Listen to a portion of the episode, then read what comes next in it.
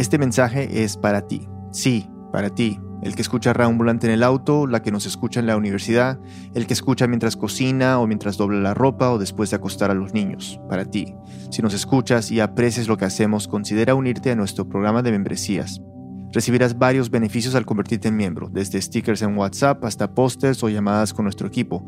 Pero lo más importante, con tu apoyo garantizarás la sostenibilidad y el crecimiento de Raambulante. Desde ya, muchas gracias. Hazte miembro en raambulante.org/donar.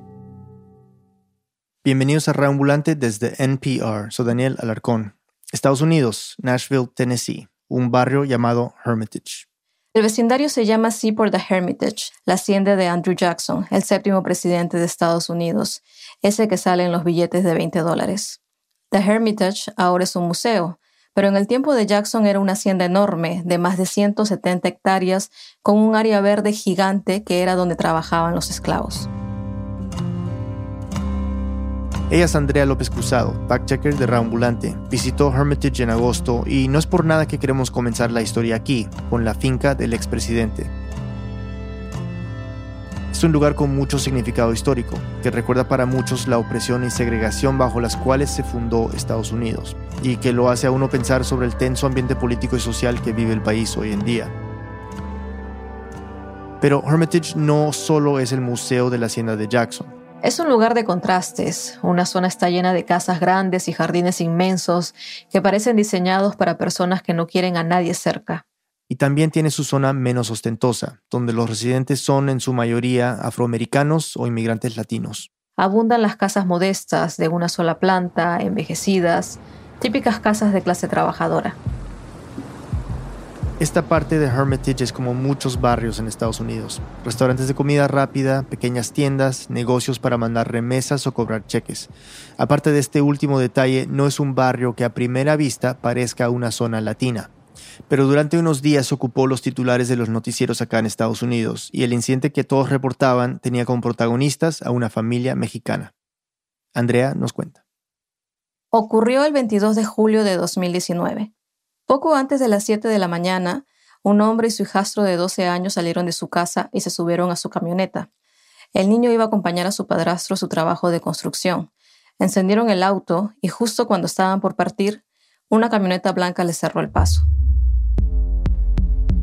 Dos agentes de Immigration and Customs Enforcement, la agencia federal de inmigración conocida como ICE, se acercaron a la ventana y le pidieron al hombre que se bajara. Él era un inmigrante indocumentado, sin salir de su camioneta, le pidió al niño que grabara y a través de la ventana le dijo a los agentes que estaba esperando a su abogado. I waited for somebody. Let's go.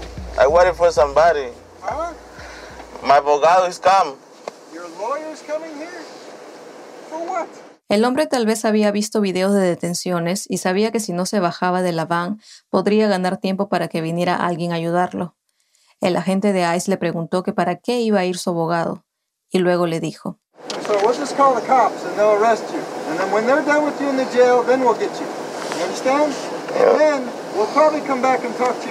No se escucha muy bien, pero el agente de ICE le dice que van a llamar a la policía para que lo arresten y que cuando acaben con él en la cárcel van a detenerlo y que luego, muy seguramente, vendrán a hablar con su esposa. Mientras los agentes de ICE estaban hablando con el hombre, adentro de la casa, su esposa llamó a la periodista Verónica Salcedo, de Nashville Noticias, un medio digital dedicado a la comunidad hispana. Verónica tiene su número de teléfono público en la página en Facebook del medio para situaciones como esta. Me marca llorando, me dice, Vero, este, se están llevando a mi esposo y a mi hijo, está aquí migración. Dice, yo estoy en contacto con mi esposo por, por el teléfono y me está diciendo que le están diciendo que se, se baje o que se salga de la camioneta, porque si no, este, pues se van a llevar también al niño, que tiene 12 años. Verónica llamó de inmediato a Katy Carrillo.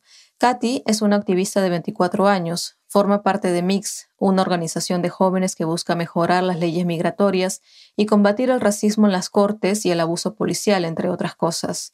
Desde hacía un mes, cuando el presidente Donald Trump anunció vía Twitter que ICE empezaría a deportar, y cito, a millones de extranjeros ilegales, Katy y otros de Mix empezamos una lista ah, donde la gente se podía inscribir para defender a su comunidad. Y si querían ser parte de lo que nosotros llamamos Migra Watch, cuando pueden ir a verificar si en verdad es inmigración que está presente en las comunidades o haciendo una, un paro de, de carros.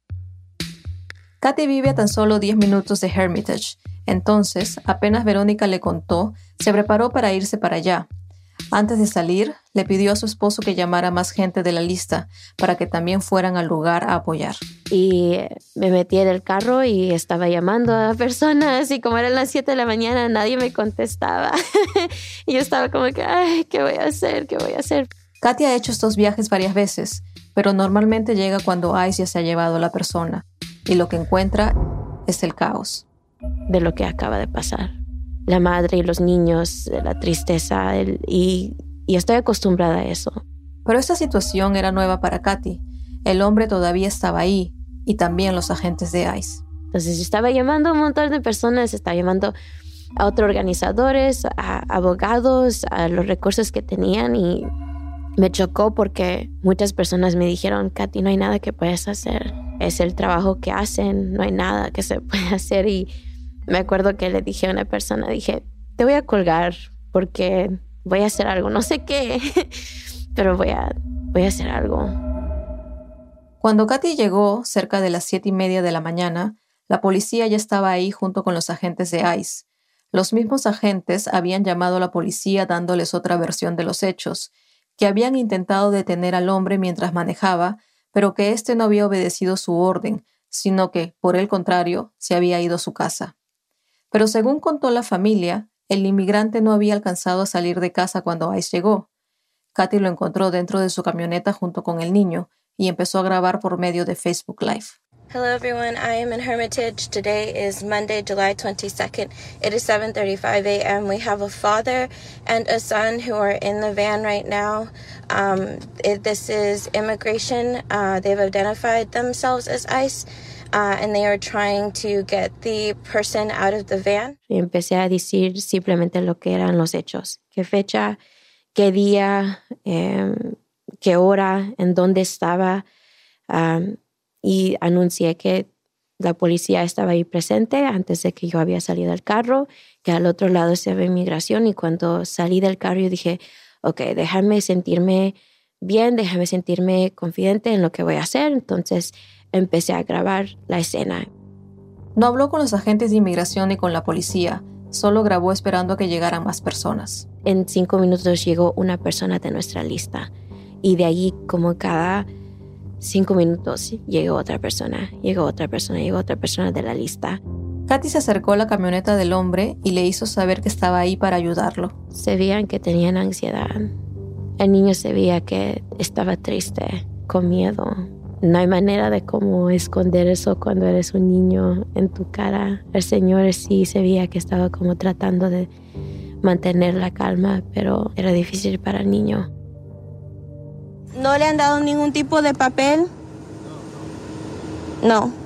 Okay, so um, he's saying that he has not received any kind of paper or order or anything like that. Pues él no tiene una, un papel, no tiene una orden judicial. Y la policía nos dijo en ese momento de que, pues los agentes lo tienen y si él lo quiere, se tiene que bajar del carro. Y yo le dije al señor, no tiene que salir del carro, puede nomás pedirles por la ventana que te enseñen una orden de arresto, ¿sí? Porque yo les pedí el papel y no me lo querían dar. Dijeron, no, solo vamos a hablar con él y solo le vamos a dar el papel a él, y, pero él se tiene que bajar del carro. Ya llevaba más de una hora en la van y Katy seguía pidiendo una orden judicial tratando de ganar tiempo. Y en eso, una vecina se acercó. Y ella es afroamericana. Y me dijo, ¿qué está pasando? Y yo le expliqué, le dijo el señor, a estos agentes están tratando de llevárselo. Y me dijo, no, no, no pueden llevárselos. Yo lo conozco, ellos viven acá ya de hace años. Yo conozco al bebé, yo conozco a ese niño, lo he visto cuando era bebé. El nombre de esta vecina es Felicity Young. Fue hasta la van y les dijo al hombre y al niño que todo iba a estar bien, que ella sería cargo. Y en unos 5 o 10 minutos empecé a ver más vecinos. Ella fue a avisar, avisó a los otros vecinos que estaban bajando a la calle, que también vinieron a preguntar qué es lo que estaba pasando. Y en algún momento, según los testigos, llegaron a ver unas 25 o 30 personas presentes. Este es Felicia Day. A lot of different activists came, uh, attorneys came, Los translators came so the family could understand what was going on. Llegaron activistas, dice Felicia Day, abogados, intérpretes para la familia. Y empezaron a traer carteles. Y había un cartel que decía, estamos contigo, te queremos. Y las voluntarias que estaban allá, todos que estaban grabando, empezaron a enseñarle al Señor eso. Y empezaron poco a poco a tomar como más espacio, más espacio alrededor del van para que um, los agentes no estén como ahí a la ventana tratando de, de decirle que se baje. Era un ambiente tenso, pero también lleno de solidaridad. Las vecinas estaban dispuestas a hacer todo para ayudar a la familia. Esta es Stacy Farley. Si me iban a llevar a la cárcel, me iban a llevar a la cárcel, dice. Nicole Tyler, que vive al lado de Stacy, vio a mucha gente con miedo y confusión, pero at that particular time, a lot of us didn't really care about what was going. You know, that at that point, we just wanted to help. We just wanted to help get them get free. Dice, en ese momento a muchos de nosotros no nos importaba. En ese momento solo queríamos ayudar, solo queríamos verlos libres. Pero el tiempo pasaba. El hombre y el niño en la van, los agentes de ICE en la ventana, los policías cerca y personas de dentro y afuera de la comunidad iban y venían. Era un día en pleno verano y como ocurre en el sur de Estados Unidos, además de hacer mucho calor, también había mucha humedad. El termómetro llegó a marcar 90 grados Fahrenheit en Nashville, unos 32 grados Celsius. Era un calor sofocante. Ya llevaban más de una hora cuando Stacy Farley se acercó a hablar con los agentes de ICE. Les dijo, Well, I hope you packed a lunch, because we're going to be here a while. He said, What do you mean? I said, Well, we're putting gas in this vehicle. They're not going to lose their AC. Espero que hayan traído almuerzo, les dijo Stacy, porque vamos a estar aquí por un buen rato. Uno de los agentes de ICE le preguntó qué quería decir, y ella le dijo que iban a comprar gasolina para que pudieran mantener el aire acondicionado de la van encendido. Sin aire, claro, quedarse en la van con ese calor y esa humedad bajo el sol era demasiado peligroso. Sin ventilación, con una temperatura ambiental de 27 grados Celsius, el termómetro dentro de un carro cerrado puede subir a 46 grados en solo media hora. Puede ser mortal.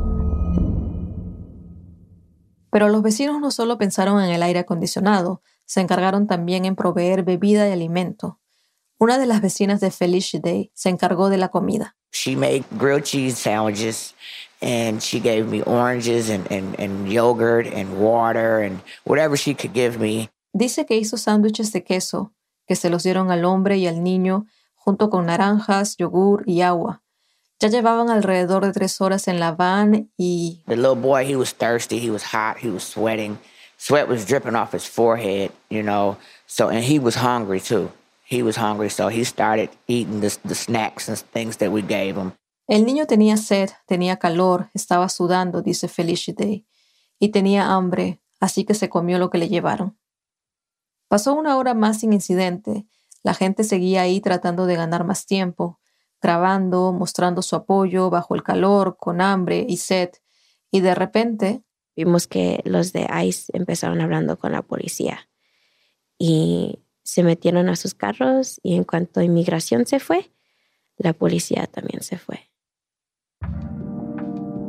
En ese momento, Verónica Salcedo, la periodista que escuchamos al inicio, ya estaba en el lugar transmitiendo en vivo por Facebook Live, como varios otros. Se fueron, se fueron, se fueron. ¿Están de qué lado? Se retiraron del lugar que... Eso es lo que estamos viendo en este momento. Ellos se fueron por su propia voluntad, porque nadie los corrió, nadie les, eh, nadie les insultó de manera de que ellos se sintieran mm, como en riesgo, ¿no? Ellos simplemente se dieron la media vuelta y se fueron. Pero claro, todos se hacían una misma pregunta. O sea, ¿realmente estos, estos señores se fueron o están viendo la forma de regresar por otro lado o hacer otras cosas, no? Pues empezamos a asegurarnos que alguien esté mirando si es que iban a regresar, si estaban dando la vuelta o qué, porque sabemos que en Atlanta habían hecho eso, que fingen que se van y en verdad están ahí nomás a la vuelta. Entonces nos aseguramos de que había alguien mirando Empiezan a decir, hay que hacer una cadena humana. ¡Vamos! Están haciendo una cadena aquí en este momento. Y en ese momento, pues ya eh, se toman de las manos por si acaso llegan ellos este, caminando y pues tratando de detenerlos, ¿no? Nos tomamos de las manos alrededor de la camioneta en ambos lados. Eran vecinos, organizadores, toda la gente que estaba ahí presente. Entonces dijimos, no, si ahorita es el momento, metémoslos ahorita. Entonces, como no estaban, formamos la cadena urbana por si acaso y contamos hasta 10. Esto es lo que está pasando. ¡Vamos! Está saliendo el niño. Está saliendo el niño en este momento. Está saliendo también el Señor. Y bueno, ya están a salvo. Se están aplaudiendo porque defendieron a esta familia. El niño sale primero y luego sale el papá por la otra puerta y ya este, pues entran a la casa, ¿no? En ese momento es muy emotivo porque pues sentimos que ellos ya están seguros. Era la culminación de horas de angustia en las que fácilmente habría perdido el primero en cansarse. Habían logrado lo impensable, lo casi imposible. Habían evitado que ICE se llevara a un inmigrante. Habían logrado mantener a una familia unida. Era una victoria en medio de tantas derrotas. En cuanto se metieron, me caí llorando. Ya. me caí llorando porque después de tantos años haciendo esto, una familia se salvó. Ya volvemos. Mientras dormías, un montón de noticias estaban pasando alrededor del mundo. Up First es el podcast de NPR que te mantiene informado sobre los grandes acontecimientos en un corto tiempo. Comparte 10 minutos de tu día con Up First desde NPR de lunes a viernes. Estás escuchando este podcast de NPR porque quieres estar informado, porque quieres aprender algo, ¿cierto? Bueno, ¿qué tal si necesitas un pequeño descanso? Para eso querrás oír Wait, Wait, Don't Tell Me, el quiz de noticias de NPR. Es el show que deja que tu cerebro reptiliano se divierta por una vez en la vida. En todo caso, puedes volver a ser serio más tarde. Wait, Wait, Don't Tell Me, desde NPR. Escúchalo todos los viernes. Estamos de vuelta en Reambulante, soy Daniel Alarcón. Antes de la pausa conocimos a varios vecinos y activistas de Hermitage, Tennessee, que se juntaron de manera casi espontánea para proteger a un hombre y a un niño de ICE. La noticia de este evento se hizo viral y a muchos les llamó la atención el gesto de solidaridad como ejemplo de una comunidad uniéndose para apoyar a los inmigrantes. Un detalle que sorprendió fue que la mayoría de los que se arriesgaron no eran latinos, sino blancos o afroamericanos que vivían cerca. Nuestra productora, Andrea López Cruzado, conversó con varios de ellos, que le dijeron que lo hicieron porque sentían que era lo correcto, porque se trataba de un vecino tranquilo y trabajador, y claro, porque había un niño involucrado. En el caso de los activistas latinos como Kathy, el evento tenía un significado un poco diferente, más personal. Andrea nos sigue contando. En el 2009, cuando Kathy era una adolescente de 13 años, en Nashville se aplicaba el programa conocido como 287G, este crea alianzas entre ICE y los departamentos de policía para que estos actúen prácticamente como agentes de inmigración. Y aunque ya no está vigente en Nashville, dos condados que abarcan ocho municipios en Tennessee mantienen el programa al día de hoy. Un día de marzo, el papá de Katy la recogió de la escuela para llevarla a otro colegio, a una competencia de atletismo para la que Katy se había estado preparando durante todo un año. Si ganaba o quedaba en segundo lugar, avanzaría a la competencia estatal, pero en el camino... Pararon a mi papá y él tenía licencia, tenía la seguridad, tenía su registración. Pero algo pasó, se demoró demasiado la policía y él salió del carro para preguntar si había algo, si había un papel equivocado. Cuando se acercó al carro de la policía, uno de ellos le apuntó con su pistola y lo arrestó. Katy recuerda la escena perfectamente, hasta la hora, 4 y 15 de la tarde. Cuando vio lo que estaba pasando, ella también se bajó del carro y se enfrentó a la policía. A gritos les dijo que dejaran a su papá, pero le dijeron que si ella no se callaba, también la arrestarían y la llevarían a una cárcel juvenil. Y lo que no sabía mi familia, ni mi papá, ni yo, era que él tenía una orden de deportación. Se lo llevaron y yo me quedé sola al, lado de la calle. Katy nunca llegó a la competencia de atletismo y su papá nunca volvió a casa. Él pasó más de dos meses en un centro de detención en Tennessee. Durante su encierro, el papá de Katy bajó 55 kilos de peso por el estrés, la angustia, y falleció su mamá, la abuela de Katy. Fue todo muy complicado, hasta que no aguantó más y terminó firmando una orden de deportación a Perú, su país de origen. Katy y su hermano menor viajaron a verlo dos veces, pero los pasajes son caros y no es tan simple conseguir el dinero para visitarlo. Hoy mantienen contacto, pero no lo han vuelto a ver en ocho años. Lo que pasó en Hermitage era una situación muy similar a la que había vivido con su papá, pero con un resultado diferente. Una familia se salvó de la separación, al menos una. Di cuenta de que la niña que se quedó al lado de la calle hace 10 años todavía sigue en mí con miedo, con mucha tristeza, pero la mujer que salió de ese trauma, que salió de ese miedo, tiene mucho poder, mucha rabia. y por esa razón, para poder proteger a esa niña dentro de mí, voy a seguir haciendo esto, porque sé que yo no soy la única que lo he vivido y que no voy a ser la última y de que esta familia no va a ser la última familia que le pase. Y tal vez solo sea uno por uno, pero así empezamos. Vamos a empezar uno por uno. Estuve varios días en Nashville intentando entender no solo el incidente en Hermitage, sino también lo que la amenaza de ICE representa para la comunidad latina de la zona.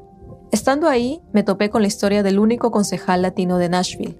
Se llama Fabián Petne y es de origen argentino. Él también estuvo en Hermitage aquel día. Cuando se despertó, poco antes de las 9 de la mañana, se dio cuenta de que tenía varios mensajes de texto de distintas personas contándole lo que estaba ocurriendo en la comunidad. Me dijo que sin perder tiempo se vistió y sin desayunar salió para allá. Es que lo que estaba sucediendo ese día activó recuerdos de su pasado. La idea de que en este país puedan arrestar a alguien sin una orden judicial inmediatamente me hizo acordar de mi niñez en Argentina. Fabián se crió en medio de la dictadura militar de los años 70, una dictadura brutal, violenta, cruel, donde los muertos y los desaparecidos eran cosa de todos los días. Cuando Fabián tenía 16 años, los militares desaparecieron a mi hermano mayor. Entonces eh, fue toda una época de mucho miedo para mí. Pero al crecer, Fabián tomó una decisión. Que no iba a dejar que el miedo me, gobernara, ¿no? Entonces empecé a participar en marchas de derechos humanos y de las marchas de las Madres de Plaza de Mayo y todo eso. Y, fue muy duro. Al principio era el, miedo que yo tenía, el pánico, era abrumador. Pero es como que cuando uno da ese paso, y es como medio irreversible. Una vez que, que elegí a estar del lado de la justicia, es como que ya no había, there was no going back. No había marcha atrás y con esa motivación y esos recuerdos llegó a Hermitage. Había hablado con alguien y que teníamos una reunión. Más tarde dije, mira, no sé si voy a poder llegar a la reunión porque por ahí me arrestan. Y aquí Fabián se emocionó un poco. Así que en mi, ah, perdón, había decidido que iba a hacer lo que tuviera que hacer. Sí trataban de violar los derechos constitucionales de esta persona. Al final, todo salió bien. No fue arrestado, ni tuvo que enfrentarse a la policía, pero la situación lo afectó bastante.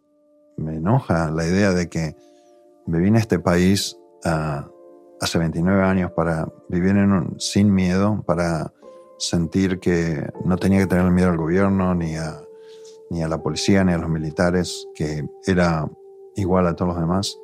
Y de repente eso se está erosionando, ¿no? Como que estamos entrando en una situación que si bien es muy lejos de la dictadura que yo crecí, ah, que empieza a tener como la, una similitud que me, me traumatiza, que me pone muy mal. Y bueno, si bien el desenlace de ese día fue un alivio, no se puede decir que fue una victoria, o por lo menos no una victoria definitiva. Ice podía volver en cualquier momento, y la familia, que se había salvado, supo que tenía que dejar la casa y el barrio que fue su hogar durante 14 años. Quedarse era demasiado arriesgado. Todo el mundo tenía fotos de su casa, todo el mundo sabía la calle en donde vivían. Entonces, no solo por el temor de inmigración, pero también por el temor de racistas. Hoy, la familia por su seguridad no quiere revelar su paradero. Los vecinos los volvieron a ver días después, solo por un momento, cuando fueron a su casa a recoger sus cosas. Cuando estuve allí vi muebles, un trampolín y las bicicletas de los niños que permanecían afuera de la vivienda. Eran recuerdos de una vida tranquila y feliz, bruscamente interrumpida. Las flores bien cuidadas que adornaban el frente de la casa seguramente ya se marchitaron. La policía, por su parte, dijo después en un comunicado que los oficiales solo estuvieron ahí para mantener la tranquilidad en caso de que las cosas se salieran de control. Tres días después de librarse de ICE, el hombre anónimo que protagonizó este incidente desde su van grabó este audio que fue publicado por Mix.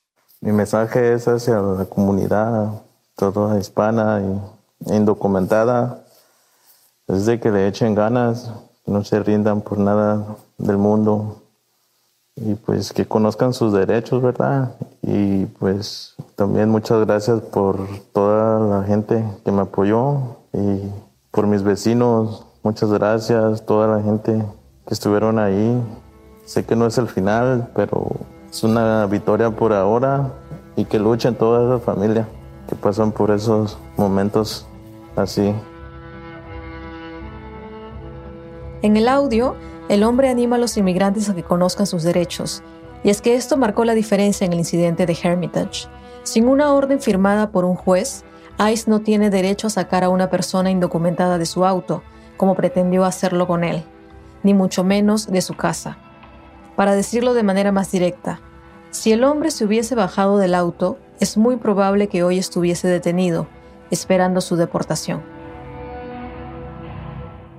Traté de hablar con el hombre directamente, pero después de lo que pasó, tiene mucho miedo de exponerse. Unos días después del incidente en Hermitage, un joven mató a 22 personas en El Paso, Texas, en el peor ataque contra la comunidad latina en la historia reciente de Estados Unidos. También, por esos días, ICE detuvo a casi 700 trabajadores en Mississippi, en la mayor redada en un solo estado en la historia del país. Cuando estuve en Nashville, conversé con varios residentes hispanos de Hermitage que me dijeron que después de la visita de ICE y la reacción de la comunidad, se sentían contentos y agradecidos por la muestra de solidaridad de sus vecinos. Lamentablemente, para Nashville, las noticias de persecución de inmigrantes continúan. El 5 de septiembre, mes y medio después del incidente en Hermitage, ICE volvió a sacudir a la comunidad inmigrante de la ciudad. Alrededor de las 7 de la mañana, en el estacionamiento de una tienda a solo 20 minutos de Hermitage, ICE intentó detener a otro inmigrante mexicano indocumentado que, según la agencia federal, había sido deportado cuatro veces. En la escena estaban los mismos agentes de inmigración que quisieron arrestar al hombre en Hermitage. Según la Coalición de los Derechos de los Inmigrantes y Refugiados de Tennessee, en esta ocasión tampoco había una orden de detención, por lo que el inmigrante tampoco se bajó de su van. Pero esta vez la situación pasó a mayores y el resultado fue muy distinto. En el momento en que el hombre intentó irse, los agentes de ICE dispararon contra su vehículo. El ciudadano mexicano logró dejar el lugar, pero horas más tarde, herido en el estómago y en un hombro, se entregó a las autoridades. Días después, el inmigrante fue acusado de volver a ingresar a Estados Unidos a pesar de que ya había sido deportado varias veces.